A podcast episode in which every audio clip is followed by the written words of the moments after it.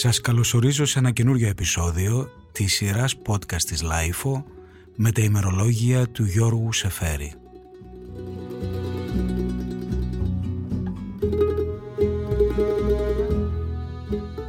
Στο προηγούμενο κύκλο που εξελίχθηκε μέσα σε αυτό τον παράξενο χειμώνα παρακολουθήσαμε το Σεφέρη στις περιπλανήσεις του στην Ιερουσαλήμ, στο Κάιρο. Έχουν μείνει ακόμα μερικές σελίδες και μερικές ενδιαφέρουσες εμπειρίες και καταγραφές από όλη αυτή την περίοδο του πολέμου. Να μου συγχωρήσετε όμως την αυθαιρεσία να πάω να ξεπεράσω ορισμένα από αυτά τα επεισόδια και να πάω στις τελευταίες μέρες του πολέμου. Σε μερικές από τις πιο ωραίες σελίδες του μερολογίου του εκεί που περιγράφει πως παίρνει το σήμα από την υπηρεσία του να μαζέψει τα πράγματά του να φύγει από το Κάιρο και με ένα τσούρμο Ελλήνων κυρίως να πάει στην Ιταλία περιμένοντας από εκεί να μεταφερθεί στην απελευθερωμένη Ελλάδα.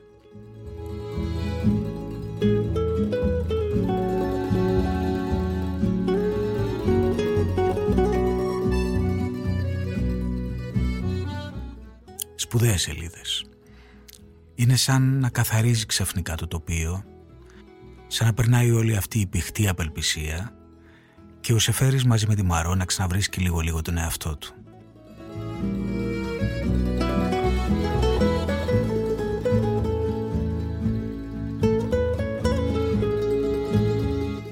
Αρχίσαμε από χθες τη διάλυση του σπιτιού.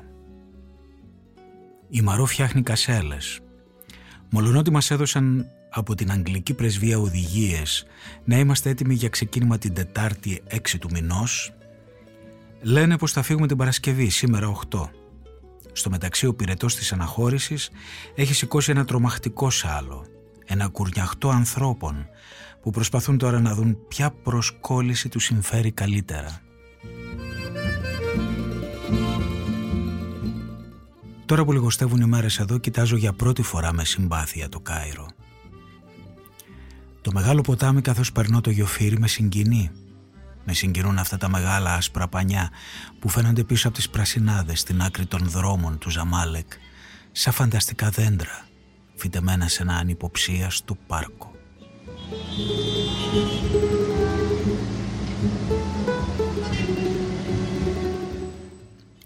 Λίγες μέρες μετά, στις 11 του Σεπτέμβρη του 1944 πάντα, ο Σεφέρης και η γυναίκα του είναι πάνω στο πλοίο που τους μεταφέρει προς την Ιταλία και γράφει αυτές τις γράμμες.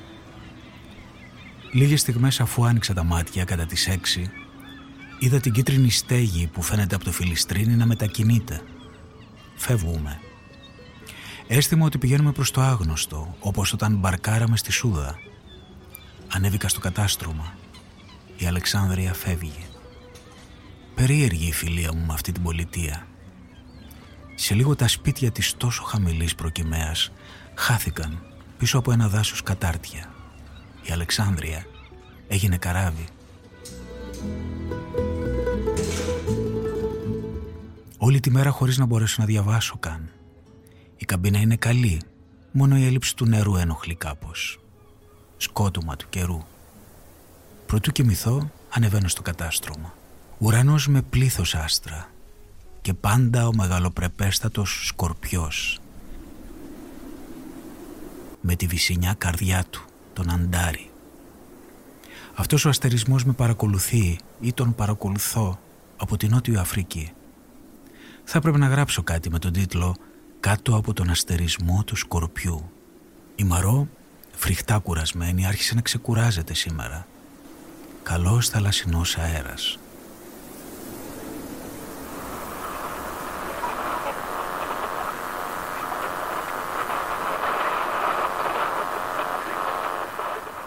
Το βράδυ το ράδιο, μια πληροφορία από την Τουρκία, οι Γερμανοί αδειάζουν τυχείο και ακόμα οι Γερμανοί στην Ελλάδα έχουν τελείως αποκλειστεί και τώρα θα λογαριαστούν με τους αντάρτες που είναι 30-40 χιλιάδες και μπορούν εύκολα να διπλασιαστούν ή να τριπλασιαστούν. Καμιά είδηση για πρόοδο Ρώσων προς το Αιγαίο που φοβούμασταν.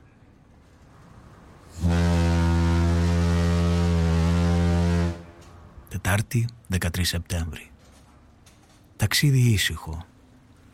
Τη νύχτα βάλαμε τα ρολόγια μια ώρα πίσω. Οι κουβέντες των διαφόρων που ταξιδεύουν για να γυρίσουν στην Ελλάδα που ελευθερώνεται έχουν το ίδιο μοτίβο. Όταν ξεμπαρκάρουμε θα μας δίρουν ή θα μας ρίξουν στη θάλασσα.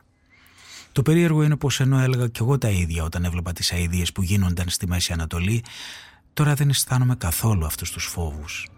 Νομίζω πως η αντίδραση εναντίον όλων αυτών των χρεοκοπημένων ανθρώπων που μας διευθύνουν θα έρθει αργότερα. Όχι για όσα έγιναν στο παρελθόν, αλλά για τα καινούργια σφάλματα που είναι γραφτό τους να μην αποφύγουν.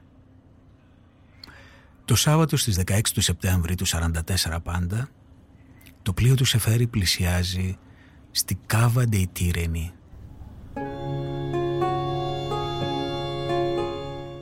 που είναι γνωστή από ένα ποίημά του, υπέροχο ποίημά του, τον τελευταίο σταθμό.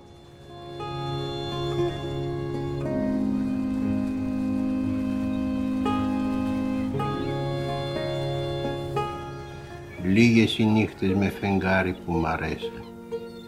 Τα αλφαβητάρι των άστρων που συλλαβίζεις όπως το φέρει ο κόπος της τελειωμένης μέρας και βγάζεις άλλα νοήματα κι άλλες ελπίδες πιο καθαρά μπορείς να το διαβάσεις.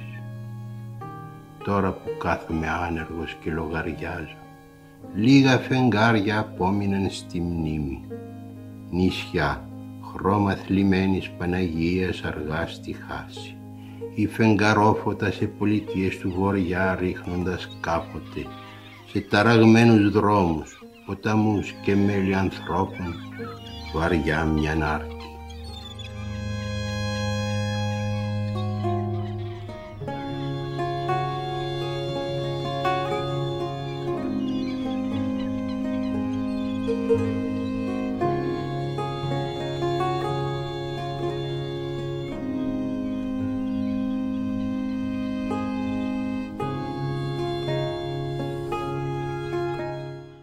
Φτάσαμε σήμερα το πρωί σε τούτη την τελευταία έδρα, υποθέτω, της ελληνικής προσφυγικής κυβέρνησης. Η συνοδεία ολάκερη εξουθενωμένη. Ξεμπαρκάραμε στον Τάραντα κατά τις δύο του μεσημέρι, φορτωμένοι με τα πράγματα που μπορούσαμε να σηκώσουμε. Αυτοκίνητα σε απόσταση μισού χιλιόμετρου, κέντρο αξιωματικών, όπου πήραμε καφέ και φάγαμε φρούτα. Έπειτα στο σταθμό, τρομερή σκόνη.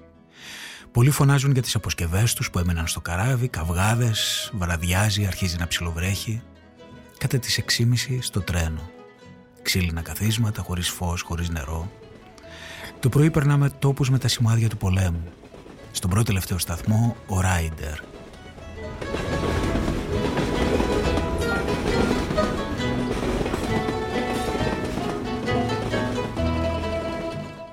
Καμιόνια και έπειτα εδώ.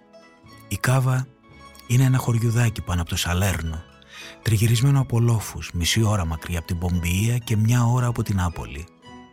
Χαρά να βλέπεις λίγα λοφάκια, την πρασινάδα και να ανασένεις τον καθαρό αέρα ύστερα από το τέλμα της Αίγυπτος. Σωματική χαρά. Κατέβηκα με τον Γιώργο στη θάλασσα και δεν μπόρεσα να μηδανιστώ τον πανιερό του για λίγα λεπτά κολύμπη.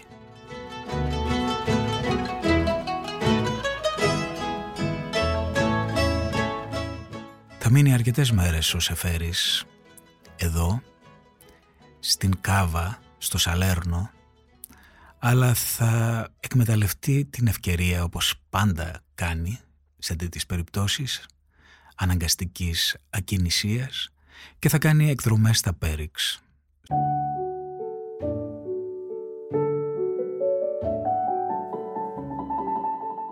Δευτέρα 18 Σεπτέμβρη το απόγευμα στη Πομπία, λιγότερο ξένος περπατώντας αυτούς τους δρόμους, αυτά τα σπίτια, παρά σε πολλές συγκερινές χώρες που είδα τα τελευταία του τα χρόνια. Λεπτομέρειες της καθημερινής ζωής, γλυμμένες από το πέρασμα του καιρού, καθαρισμένες, που σου μιλούν με οικειότητα καταπληκτική. Μια κορνίζα πόρτας από σκαλιστό μάρμαρο, με χίλια μικρά ζωάκια του Θεού, φρέσκες κόκκινο πομπιείας και μαύρο, με μυθολογικές σκηνές ή ένα πουλάκι γούρνας και οι πλακόστρωτοι δρόμοι που ξαμπουκάρουν σε ένα τοπίο.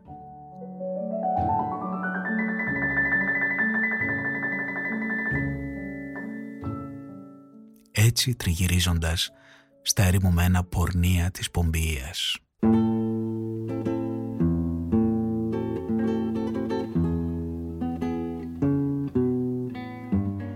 Χθες στην Άπολη Καταστροφές, χαλάσματα και η κακομοιριά του κόσμου. Si avesse fatta nata quella che fatta a me. Στόμα t'avesse Τετάρτη 20 Σεπτέμβρη. Όλοι σαν να βρίσκονται σε μια καμπή της ζωής τους. Άλλοι συνειδητά, άλλοι ασυνειδητά Το άγνωστο που μας περιμένει δεν είναι μικρό Τώρα που γράφω έχει πια βραδιάσει. Λίγα φώτα στα σπίτια του αντικρινού λόφου. Έβρεξε όλη τη μέρα.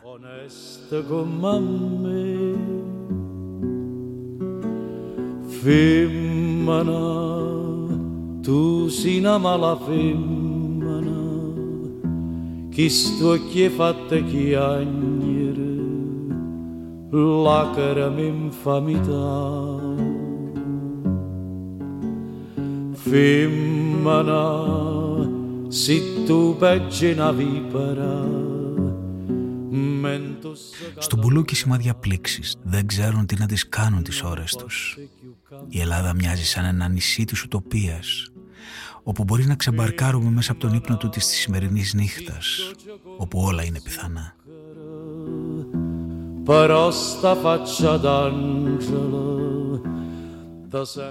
Καθώς νύχτωνε, διακοπή του ρεύματος.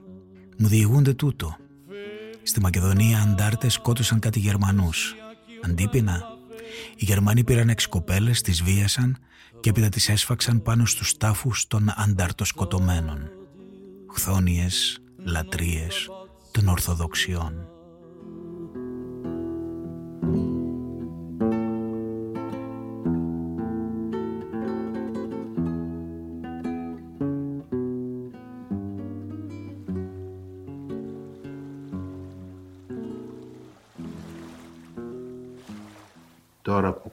Κάθομαι άνεργος και λογαριάζω, λίγα φεγγάρια απόμειναν στη μνήμη νησιά, χρώμα θλιμμένης Παναγίας αργά στη χάση.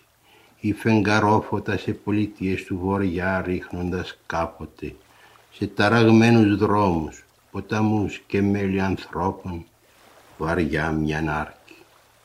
Κι όμως, χτες βράδυ, εδώ σε τούτη τη στερνή μας σκάλα, όπου προσμένουμε την ώρα της επιστροφής μας να χαράξει σαν ένα χρέος παλιό μονέδα που έμεινε για χρόνια στην κάσα ενός φιλάργυρου και τέλος ήρθε η στιγμή της πλερωμής και ακούγονται νομίσματα να πέφτουν πάνω στο τραπέζι σε τούτο το τυρινικό χωριό πίσω από τη θάλασσα του Σαλέρνο πίσω από τα λιμάνια του γυρισμού στην άκρη μιας φθινοπορεινής μπόρας το φεγγάρι ξεπέρασε τα σύννεφα και γίναν τα σπίτια στην αντίπερα πλάγια από σμάλτο.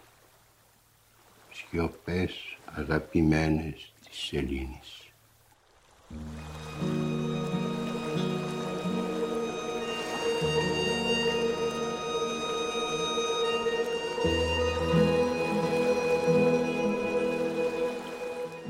«24 Σεπτέμβρη του 44 πήγαμε με το αυτοκίνητο στην Ποσειδονία.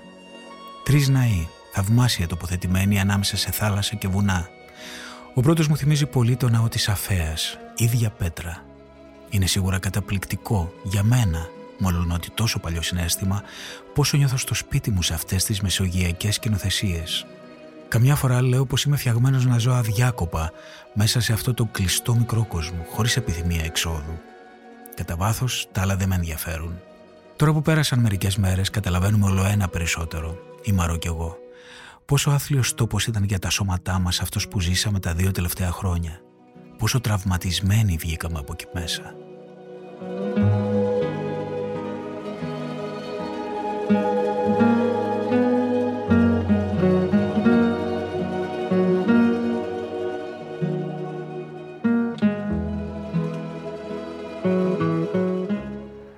Παρασκευή 29 Σεπτέμβρη εκδρομή στο Αμάλφι.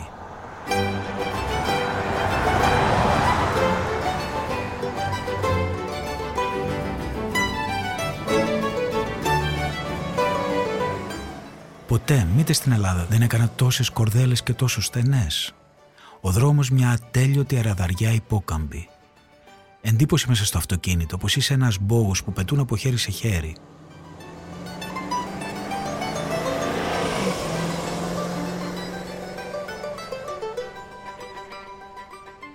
Έξοχη θάλασσα. Γκρίζα και κρασάτι.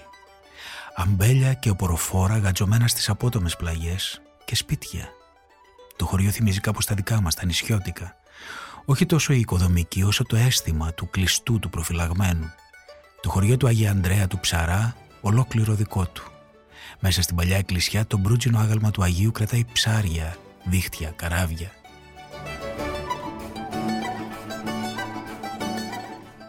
Πλατιά σκάλα για να την ανεβείς καβαλάρης και στην κορφή η μεγάλη πόρτα δουλειά της Κωνσταντινούπολης. Εξαιρετικά ζωντανά μοσαϊκά στολίδια.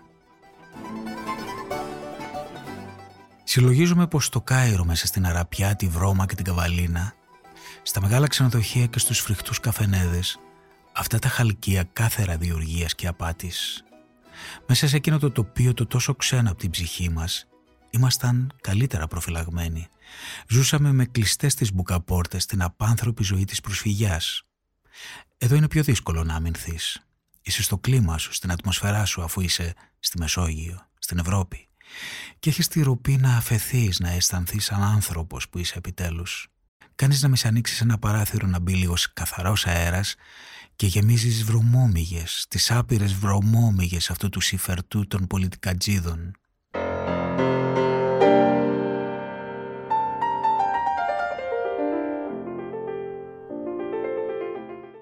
Ίσως και να είμαστε κουρασμένοι. Ίσως η αντοχή που είχαμε όταν ξεκινήσαμε να έχει πια τριφτεί ύστερα από τόσο καιρό.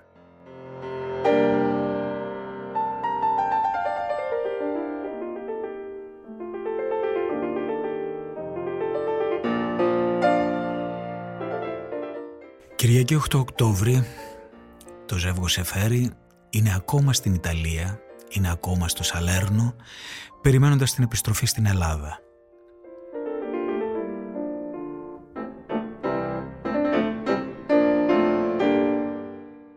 8 Οκτώβρη γράφει Σήμερα ανηφορήσαμε με τη Μαρό στην κορυφή του βουνού που βλέπουμε από τα παράθυρό μας κάθε πρωί. Μια ώρα και ένα τέταρτο δρόμος κάποτε ψιλοψυχάλιζε. Όγκοι οικοδομών στα τριγυρινά χωριά που με αναγαλιάζουν. Στέγες, καμάρες, χρώματα. Από την κορυφή η θάλασσα, θαυμάσιο γκρίζο. Μαζέψαμε κυκλάμενα μέσα στα γκάθια. Δεν σκέφτηκα ούτε μια στιγμή την αθλειότητά μας. Γυρίζοντας ήμουν καλύτερος άνθρωπος. Συλλογιζόμουν κατεβαίνοντας πως ο Σολομός τώρα που ακούω τη γλώσσα κάθε μέρα και στα καλύτερά του αποσπάσματα ηχεί Ιταλικά και σε εκείνα ακόμα που η γλώσσα είναι καθαρή, δημοτική, αψεγάδιαστη. Υπάρχει μια γλυκύτητα στον ήχο του που ασφαλώς δεν υπάρχει στα υποδείγματά του ούτε στους δημοτικούς ούτε στους κριτικούς 15 σύλλαβους. Ούτε όμως και στον Τάντε νομίζω.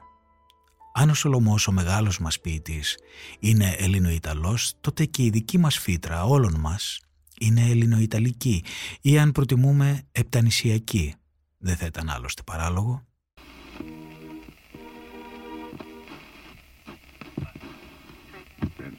«13 Οκτώβρη.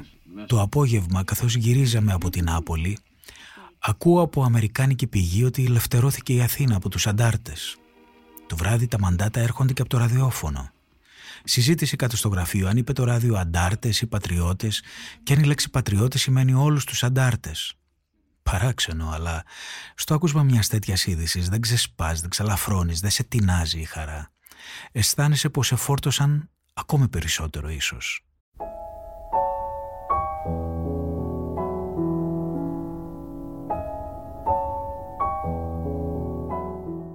Ερχόμαστε από την Αραπιά, την Αίγυπτο, την Παλαιστίνη, τη Συρία. Το κρατήδιο της Κομμαγινής που σβήσε σαν το μικρό λιχνάρι πολλές φορές γυρίζει στο μυαλό μας και πολιτείες μεγάλες που έζησαν χιλιάδες χρόνια και επιταπόμειναν τόπος βοσκής για τις γκαμούζες χωράφια για ζαχαροκάλαμα και καλαμπόκια ερχόμαστε από την άμμο της έρμος, από τις θάλασσες του Πρωτέα, ψυχές μαραγγιασμένες από δημόσιες αμαρτίες, καθένας και ένα αξίωμα σαν το πουλί μες στο κλουβί του. Το βροχερό φθινόπορο σε αυτή τη γούβα κακοφορμίζει την πλήγη του καθενός μας ή αυτό που θα έλεγες αλλιώς νέμεση, μοίρα ή μοναχά κακές συνήθειες, δόλο και απάτη ή ακόμη ιδιοτέλεια να καρποθεί στο αίμα των άλλων. Εύκολα τρίβεται ο άνθρωπος μες στους πολέμους. Ο άνθρωπος είναι μαλακός, ένα δεμάτι χόρτο, χίλια και δάχτυλα που λαχταρούν, ένα άσπρο στήθος, μάτια που μισοκλίνουν στο λαμπύρισμα της μέρας και πόδια που θα τρέχανε κι ας είναι τόσο κουρασμένα στο παραμικρό σφύριγμα του κέρδους.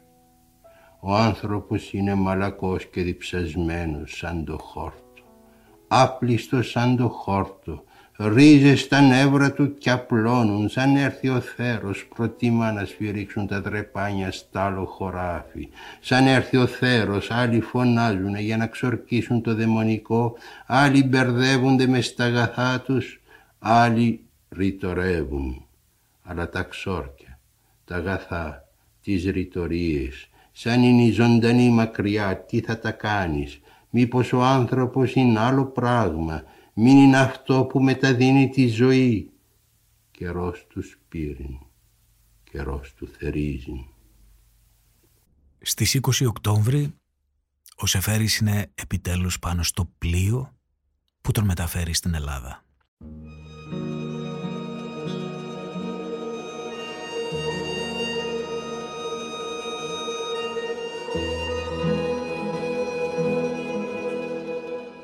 Μόλις ξύπνησα κατά τις 6, άκουσα το μεγάφωνο.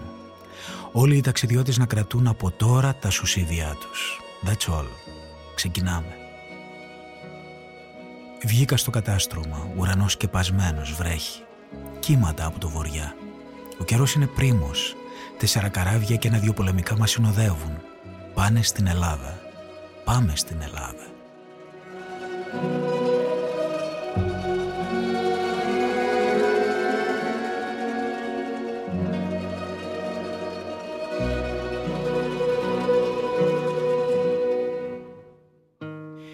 Πολύ ήσυχος και πολύ αισιόδοξος.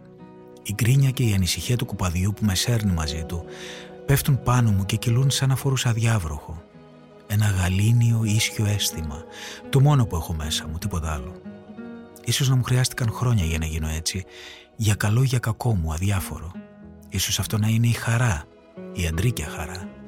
Εδώ αρχίζω μου φαίνεται να συγκινούμε.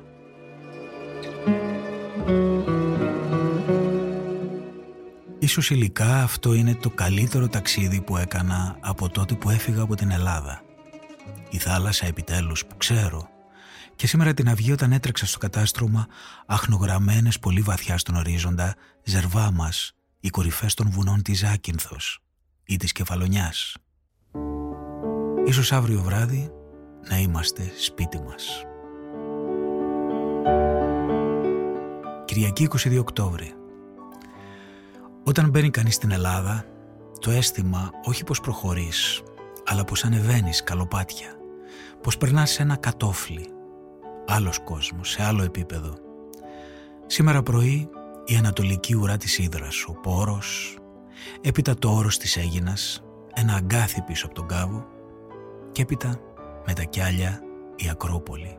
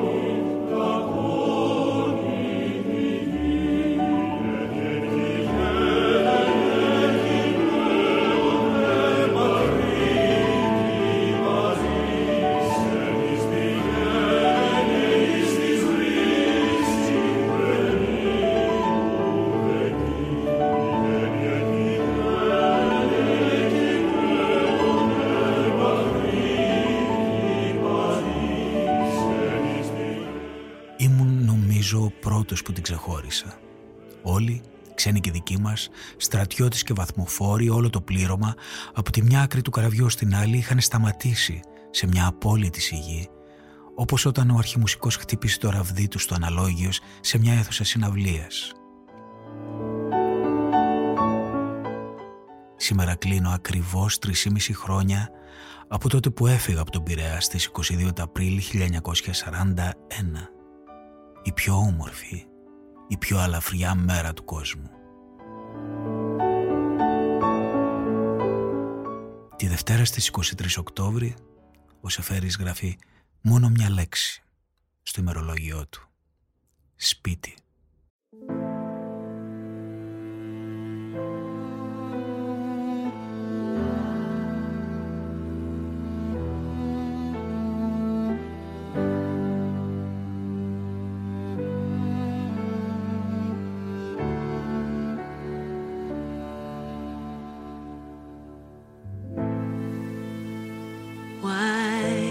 Does my heart feel so bad? Why does my soul feel so bad? Εδώ ολοκληρώνεται αυτό το εκτός σειράς επεισόδιο των ημερολογίων του Γιώργου Σεφέρη σε μορφή podcast. Είμαι ο Στάθης Τσαγκαρουσιάνος. Σας ευχαριστώ που με ακούσατε. Καλή συνέχεια σε όλους. Feel so bad.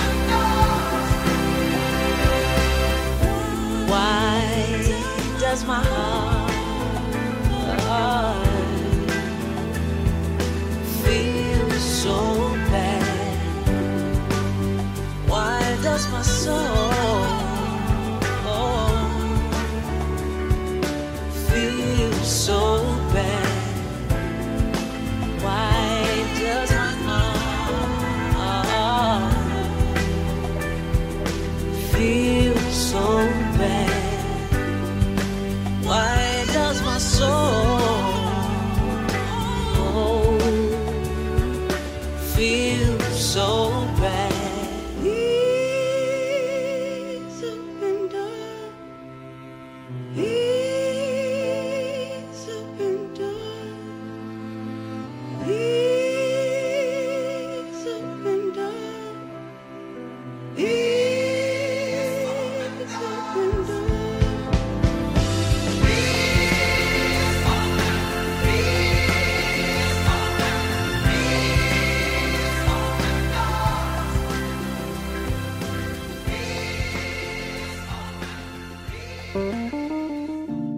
Είναι τα podcast της Λάιφο.